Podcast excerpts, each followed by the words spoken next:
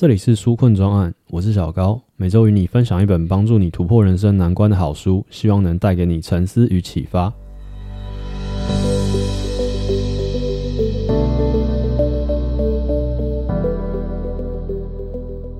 不知道你们是不是曾经有过这种感觉？忙碌了一整天，放下手中的工作，停下脚步时，脑中突然浮现一个念头：我接下来人生就这样了吗？在学校的时候，我自认算是一个还算会考试的人，但是进了社会以后，却好像总是抓不太到在职场打滚的诀窍。从大学毕业以来，我感觉我自己的职涯并不是那么的顺遂。我选择的第一份工作，跳出了舒适圈，做了一个不是我本科学习的工作。虽然当时有幸被录取了，但是我的表现并不好，甚至可以说是很差。不仅当时造成了同事还有主管的负担，自己也过得。并不快乐，很像行尸走肉一样，只做了不到一年就离职了。后来我痛定思痛，认为这一切必须归咎于我的长处，在当时的工作范围里没有施展的空间，加上自己和公司的文化相性并不好。于是我后来立志，我未来要进入更能够让我发挥自己的优势、文化更开放、待遇更优渥的大型外商公司上班。我想象，如果可以找到那样的一份工作，我的人生应该就妥当了吧。但可惜的是，大部分的时间里，我都是闭门造车，一个人闷着头往前撞，默默的规划自己的职涯，也没有寻求其他人的意见。也难怪当时不管我怎么努力，却依旧不得其门而入。所幸后来得到一些贵人以及前辈的帮助，我先是回到学校读书，接着在研究所毕业之后，一个工作换过一个，每换一份工作，薪水就加了一些，公司的名称也好听了一些。终于让我进入到了我大学时就梦寐以求的公司，领着我大学时不曾想象的薪水。如果是大学的我，看到当时的自己，一定会觉得自己很厉害吧？一切看起来都像是年轻的我所期望自己能够到达的目标。但奇怪的是，到达目标的我并没有这种感觉。我知道公司对我的待遇很好，我知道主管给了我很多资源，希望栽培我。我也知道平常合作的同事是我所共事过的人里面能力水平最优秀的。但即便如此，我还是觉得我不属于这里，或者应该说，这里不属于我。我曾经想过，是我自己的问题吗？是不是我太挑剔了？这么好的客观条件，为什么我还不能够感到满足？经过深思熟虑之后，我发现我不能接受的是，继续在当时的工作岗位上待下去的话，我好像已经能够看见二十年后的自己。前方的这趟旅程，好像已经八九不离十，大概就只会是那样了。但我发现我不能够接受这样子的生活，我希望能够有变化，我希望能够有不可预测的冒险，我也希望能够有未知的乐趣在前方，我希望能够有不一样的选择。我觉得今天要聊这本书，就适合分享给每一个想要有不一样选择的读者。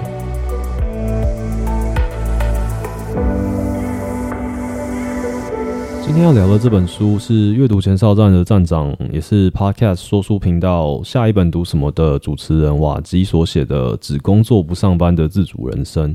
如果在听说书类 Podcast 节目的听众，应该都对他不陌生吧？我起心动念想要成立这个节目，记录自己的阅读所得，也是因为受到了这个下一本读什么节目很大的启发。瓦基原本是在台积电任职工程师。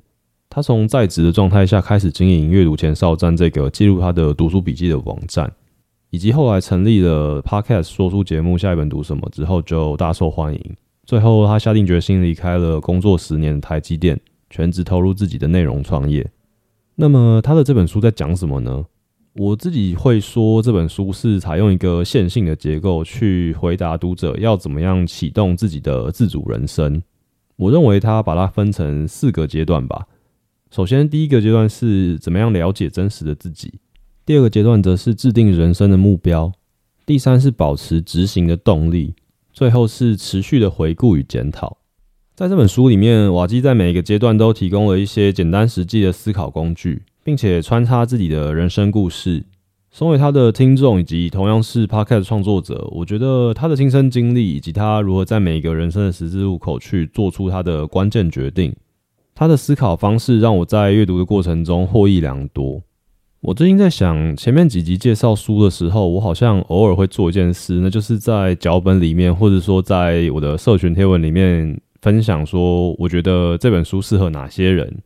原本只是因为有时候社群贴文不知道写什么，所以就从这个角度切入。但回头想想，其实这个角度其实还蛮好的。毕竟我自己本身在挑书的时候，也常常苦恼说这本书到底适不适合我，或者说适不适合现在的我。我打算以后介绍的书，也许也可以多跟大家分享。我觉得这本书适合哪些人，也许会对大家比较有帮助。所以这本只工作不上班的自主人生适合哪些人呢？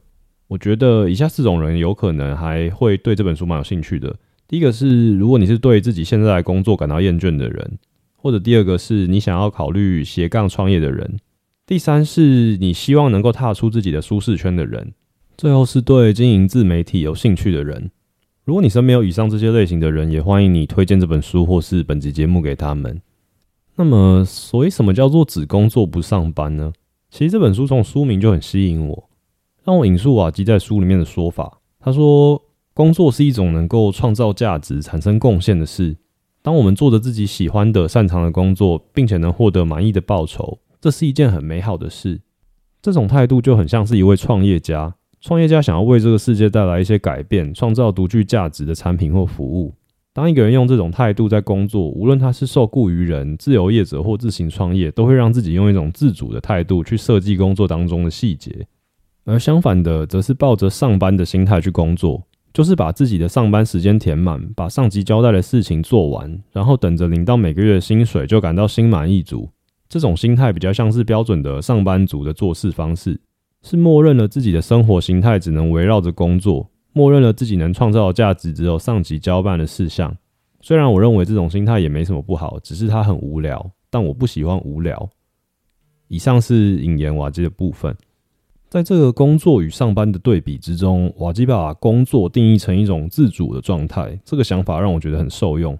我觉得自己过去在正职工作上感到被卡住的时候，就时常感受到瓦基说的上班的心态。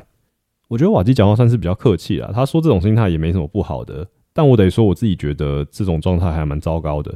这样的上班状态会让自己感觉像是在为了别人而活，我会感觉自己成为一个被动的人。很像是游戏里面的 NPC，我希望自己可以尽量朝前者，就是工作这个概念的方向前进，花更多的时间在做自己喜欢而且擅长的事情，感受生命的力量，从 NPC 变成游戏的主人公。那接下来，我想根据前面我自己定义的四个阶段，去截取本书里面让我感到最有启发的四个知识点，我会按照顺序一一分享给大家。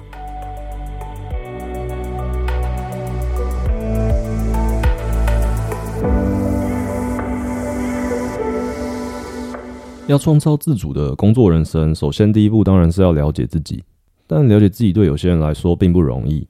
有时候，即使我们知道自己应该要探究自己的内心，我们甚至花时间去参加课程、参加咨商，却好像还是无法确定自己真实的想法。作者瓦基在书里给了一个很简单的定义：要认识自己，就是要找出擅长又喜欢的事。这个想法很直观啊，毕竟我们就是要设计自己接下来的人生嘛。所以具体来说，就是说我们接下来要做些什么。那么要做擅长且喜欢的事，就显而易见了。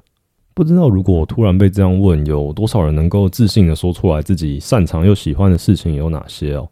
对我来说，擅长是客观的，但是喜欢是主观的。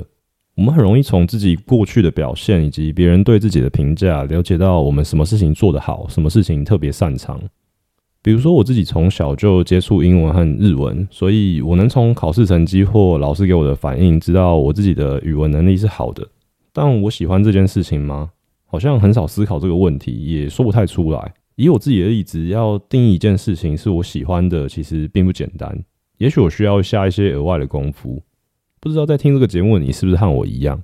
作者在书里面提到，不要问自己我有什么梦想，或是我想要的人生方向是什么。因为这样会很难回答，尤其是本来就不了解自己真实想法的人，很容易在这些问题面前想破头也想不出来答案是什么。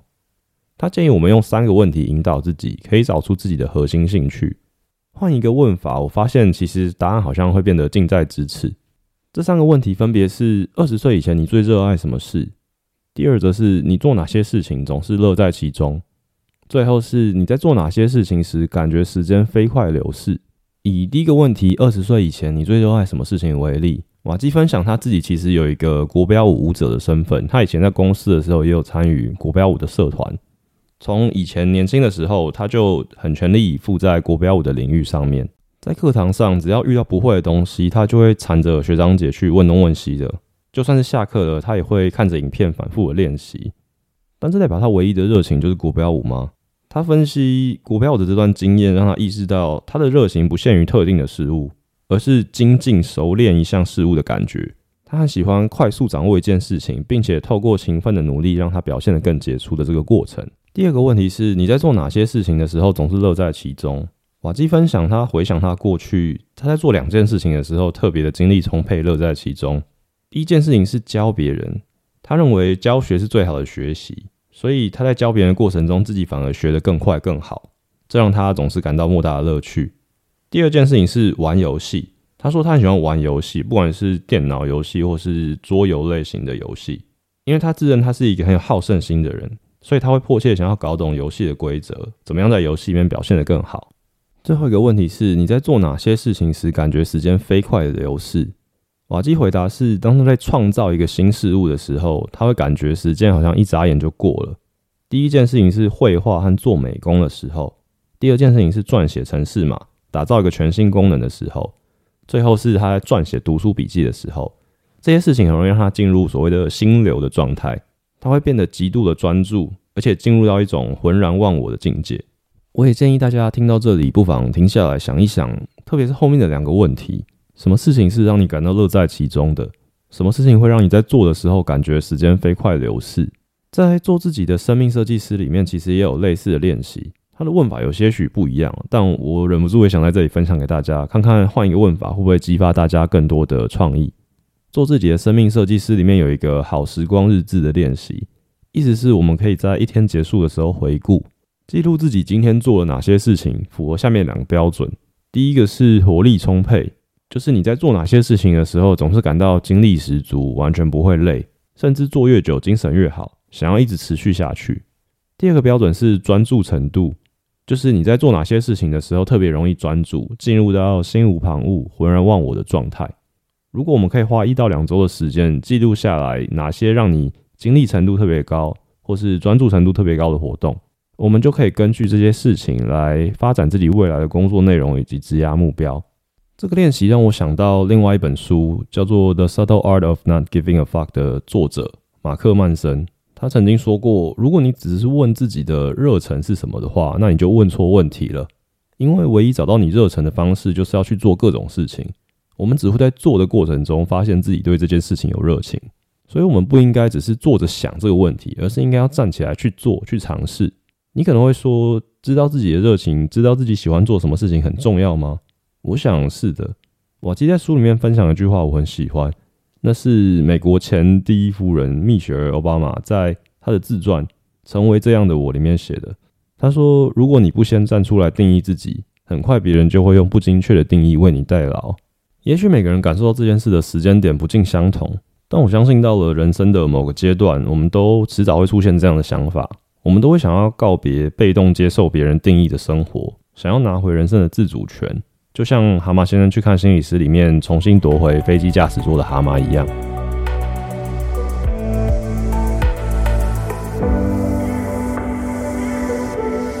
说完了认识自己，接下来当然是要设定目标。瓦基分享两个很棒的练习，可以帮助我们设定我们的长期以及短期目标，把人生目标和兴趣连接起来。这两个练习分别是十年卓越计划和两年封面故事。十年卓越计划是什么意思呢？我想请你想象十年后的今天，你的一天是长什么样子。这包含了你会遇到谁、做哪些事、吃什么东西、穿什么样的衣服。接着是你住在什么地方，在什么样的房子里，开着什么样的车子。最后你的职业是什么？对什么事情还保有着热情与感动？如果你是一个每天被眼前的工作淹没，没有机会想想长期目标的人。问自己上面的这些问题，并且把你的回答写下来，可以帮助我们厘清自己想要追求的生活风貌。而两年封面故事也是一个类似的练习，指的是想象我们自己在未来两年后，因为做了某件事情而登上杂志封面的专访。当时候发生了什么事？我们被哪样的媒体采访？到时候我们需要讲些什么？我们可以写下来，这是哪一家媒体？它可能是杂志、报纸或电视节目。那访谈会是什么样的故事呢？你的角色是什么？你做了些什么事？试着写下这篇专访的重点片段，以及采访者与你的问答。举例来说，瓦基就分享自己的例子。他当时目标自己要在两年后被《哈佛商业评论》这本杂志专访，因为当时尚未从台积电离职，所以他是以一个短期能够做好主管的角色，长期发展自己部落格分享的方向发想他的采访内容。他想象专访的第一个问题是：为什么决定写部落格？要对世界传达什么样的理念？而专访的第二个问题是如何创立频道去达成自己想要看到的改变？并且他针对这些自己想象的问题列出回答的大纲。我觉得这个练习让我们可以放胆想象自己的可能性。我以前从来没有想过，如果我要被采访的话，我要说些什么。进行这个练习，除了帮助我们设立目标之外，也让我们能够开始行动，并为我们的目标进行累积。在瓦基写下这个两年计划的三年半之后，他竟然真的收到了《哈佛商业评论》的 Podcast 节目邀请。我想重点并不是在两年后自己有没有真的实现这个被某个媒体专访的目标，也许内容或形式会有些许的不同。就像瓦基当初也没有想过哈佛商业评论会有 podcast 节目一样，专访的内容也已经不是在台积电当主管，而是围绕在他的内容创业。所以我觉得重点是设定这个目标，让我们明确了未来自己要前进的方向。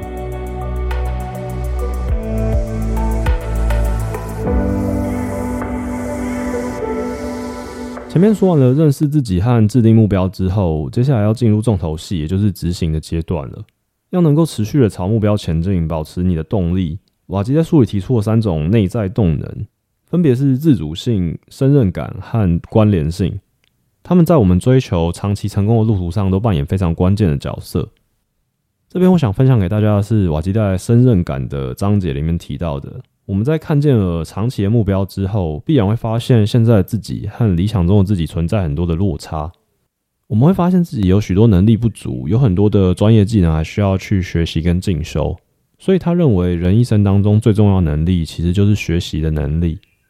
我们要靠学习去弭平现在的自己和目标的自己的落差。当我们靠学习克服眼前的难关时，就会感受到胜任的满足感。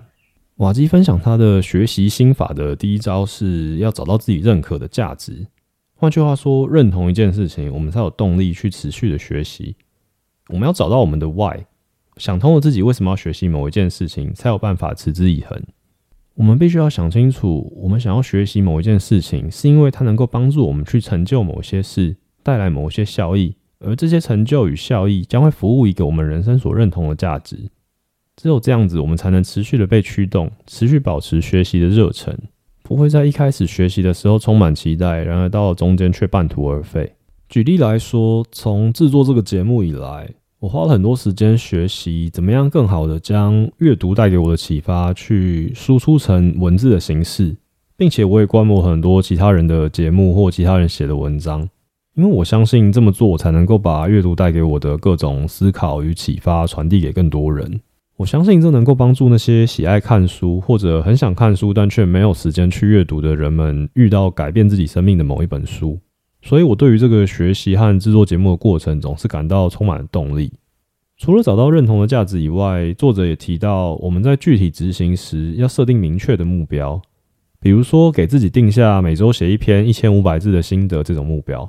但除了明确以外，其实更重要的是要适合自己。什么叫做适合自己呢？关键在于难度要适中，因为太简单的目标会没办法让我们进步，但是太困难的目标则会让你半途而废。瓦基分享他一开始写阅读心得的时候，频率大概是两周写一篇，但是其实总体来说并不是很规律。持续了一阵子之后，也没有感觉到自己有明显的进步，所以他一度考虑要挑战日更，也就是每天写一篇短篇的心得。但后来他考量了自己的上班时间，其实上下班并不固定。而且自己写作的底子也并不是那么的有自信，所以如果要每天写的话，很有可能中途就失败了。所以他寻思，就算不日更，把写作的频率降低，只要维持稳定的写作，一年下来其实还是有五十篇文章。比起对强度的追求，对自己来说更适合的还是一致性。这更符合他内心对目标的期待。我想这个就是设定适合自己的目标的例子。读到这边，我自己的感觉是，也许频繁快速的更新可以在短时间里面带来关注和流量，但是长期稳定的输出才能够建立信任。对于这点，我感到很认同，因为后者毕竟对我来说还是更加珍贵的。英文有句话说 “Trust in time rather than timing”，应该可以翻译成“时间比时机更重要”吧？我想也是一样的意思。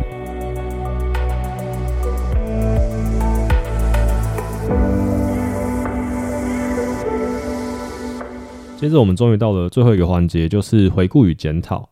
在这个章节，作者瓦基介绍了他的 PDCA 循环。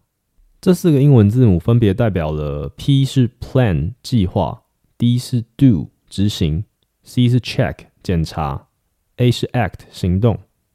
所以它是一个计划、执行、检查、行动这样照顺序的线性结构。第一和第二的计划和执行其实已经在前面的章节涵盖了。所以这边我们把重点放在后面，也就是检查与行动。瓦基说我们要不断的检查，不停的行动。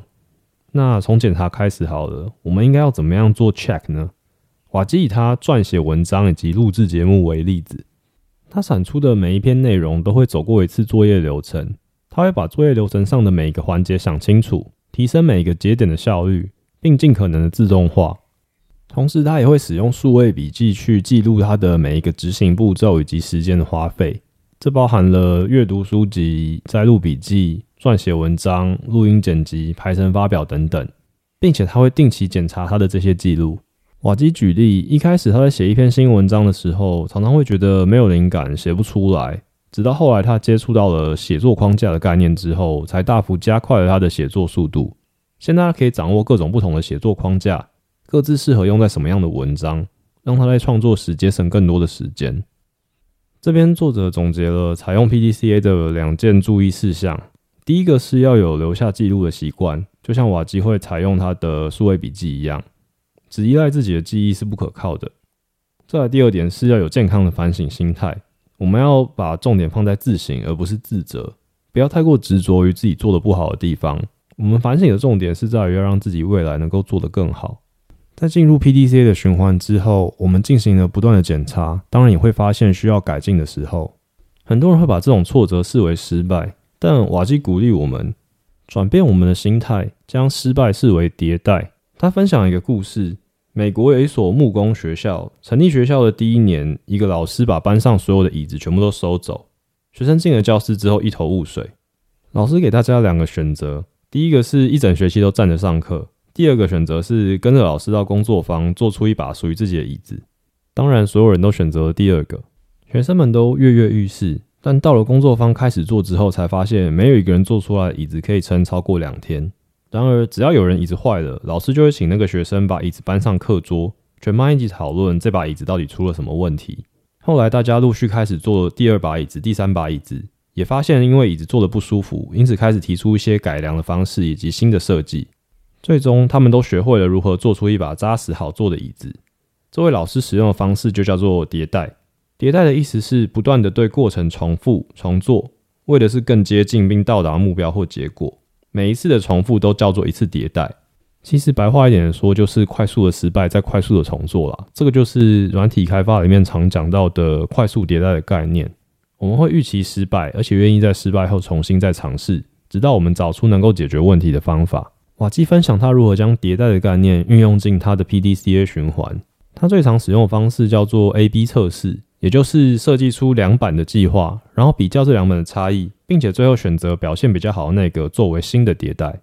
下一次在改进的时候，就用最好的那个方法，再和新的方法去比较。瓦基举了一个例子，他曾经用他的电子报去进行 A/B 测试。一开始，他的电子报内容只有布洛格的新文章通知而已。所以他的这些电子报开信率并不高，只有大概百分之三十五左右。于是他实验把订阅者随机分成两群，第一群人收到的是跟原本一样的信，他称之为 A 版；第二群人收到的则是除了最新的文章通知之外，再加上两则好书金句以及一则每日小笔记，他把这个版本称之为 B 版。而结果出炉，A 的开信率是百分之三十五，B 的开信率则是接近百分之五十。于是，接下来他开始使用 B 版作为新的初始值，继续实验不同的变化，能够如何提升读者的开信率，包括标题、副标题等等。这个 A/B 测试的概念可以挪用到任何生活和工作的方面，为我们指引合乎目标的改变方向。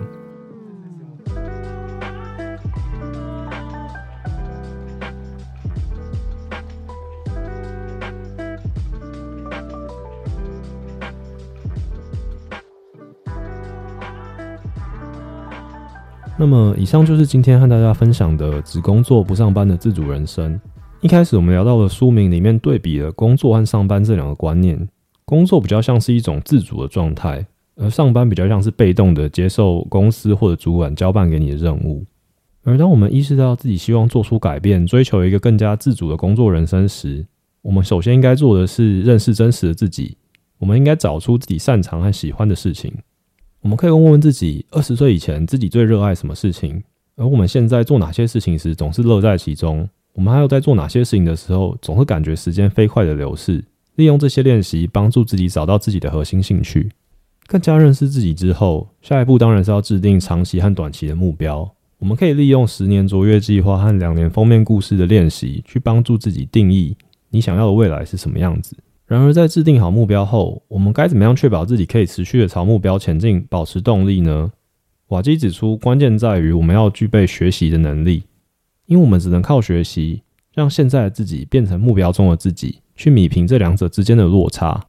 而要维持持续学习的动能，我们必须要注意两件事：第一是找到自己认同的价值，认同一件事情，我们才有动力持续的学习；第二是设定明确的目标。而且不只要明确，还要确保这个目标的难度适合自己。最后，我们可以引进 PDCA 的循环来帮助自己回顾与检讨。我们应该调试自己对于挫折的心态，并且拥抱快速迭代的概念。那么，以上就是这一集节目的总结。这本书我自己读起来，我觉得很像是百分之五十作者瓦基的生命故事，再加上百分之五十各种热门工具书籍的大集锦。像是做自己的生命设计师、原子习惯、纳瓦尔宝典这些，大家可能耳熟能详，或是一直想看却一直没有看过的经典书籍。其实作者也不避讳的在书的最后面分享了他的推荐书目，分享了跟各个章节探讨的议题直接相关，或者是过去曾经启发过他的书。从这个角度上来说，如果上述那些自我成长、职业发展类型的书你都已经看过很多的话，也许你就会没那么适合这本书。毕竟，一来你已经可能都在其他地方看过类似的观念或是思想工具的原型了；二来，瓦基也不是原创这些观念的人，篇幅因素让他也只能针对与这本书的主题“实践自主人生”有关的部分去分享。也许与他的背景比较不同的读者，读起来乐趣和启发相对也会来得没有那么的直接。但反过来说，在瓦基满满的推荐书目里面，真的大部分都看过的人，应该也不多吧。所以这本书某种程度上来看，也算是针对这些热门书籍的一种精选集外加敲门砖的概念吧。而且其实我还蛮喜欢大部分瓦基在书里面分享的他自己的生命故事的。比如说他在书里面讲到，让我最印象深刻的一个故事是，他说在二零二一年初的时候，他正式萌生了离职的想法，但那个时候他一直没办法跟上级开口，一直到了四月的清明连假的时候。他原先和女友规划的花莲旅行因故取消，所以他没有搭上那班泰鲁阁列车。没想到后来那班泰鲁阁列车就上了新闻，也就是那起大家都知道的严重的台铁意外。或许是因为擦肩而过的死亡，让他在一周后就跟上司提了离职。不知道在听这个节目的你有没有什么在心中放了很久，一直想要做却没有去做的事情，或是改变？我自己就时常因为害怕失败，或是害怕自己做得不好，而去延迟这些改变。那最后就跟大家分享我最近在另外一本书里面看到的一句话，它是伏尔泰说的，叫做“完美是美好的敌人”。希望大家不要因为追求完美而阻碍了自己继续走在前往美好的路上。那么以上就是这礼拜的纾困专案。喜欢这集节目的话，欢迎你顺手进入节目资讯栏的社群平台，点下追踪，你会在第一时间接收到更多节目相关的资讯和 Podcast 没有内容。也欢迎你推荐这集节目给你的朋友。这会对我有很大的帮助。那么，我们就下周再见。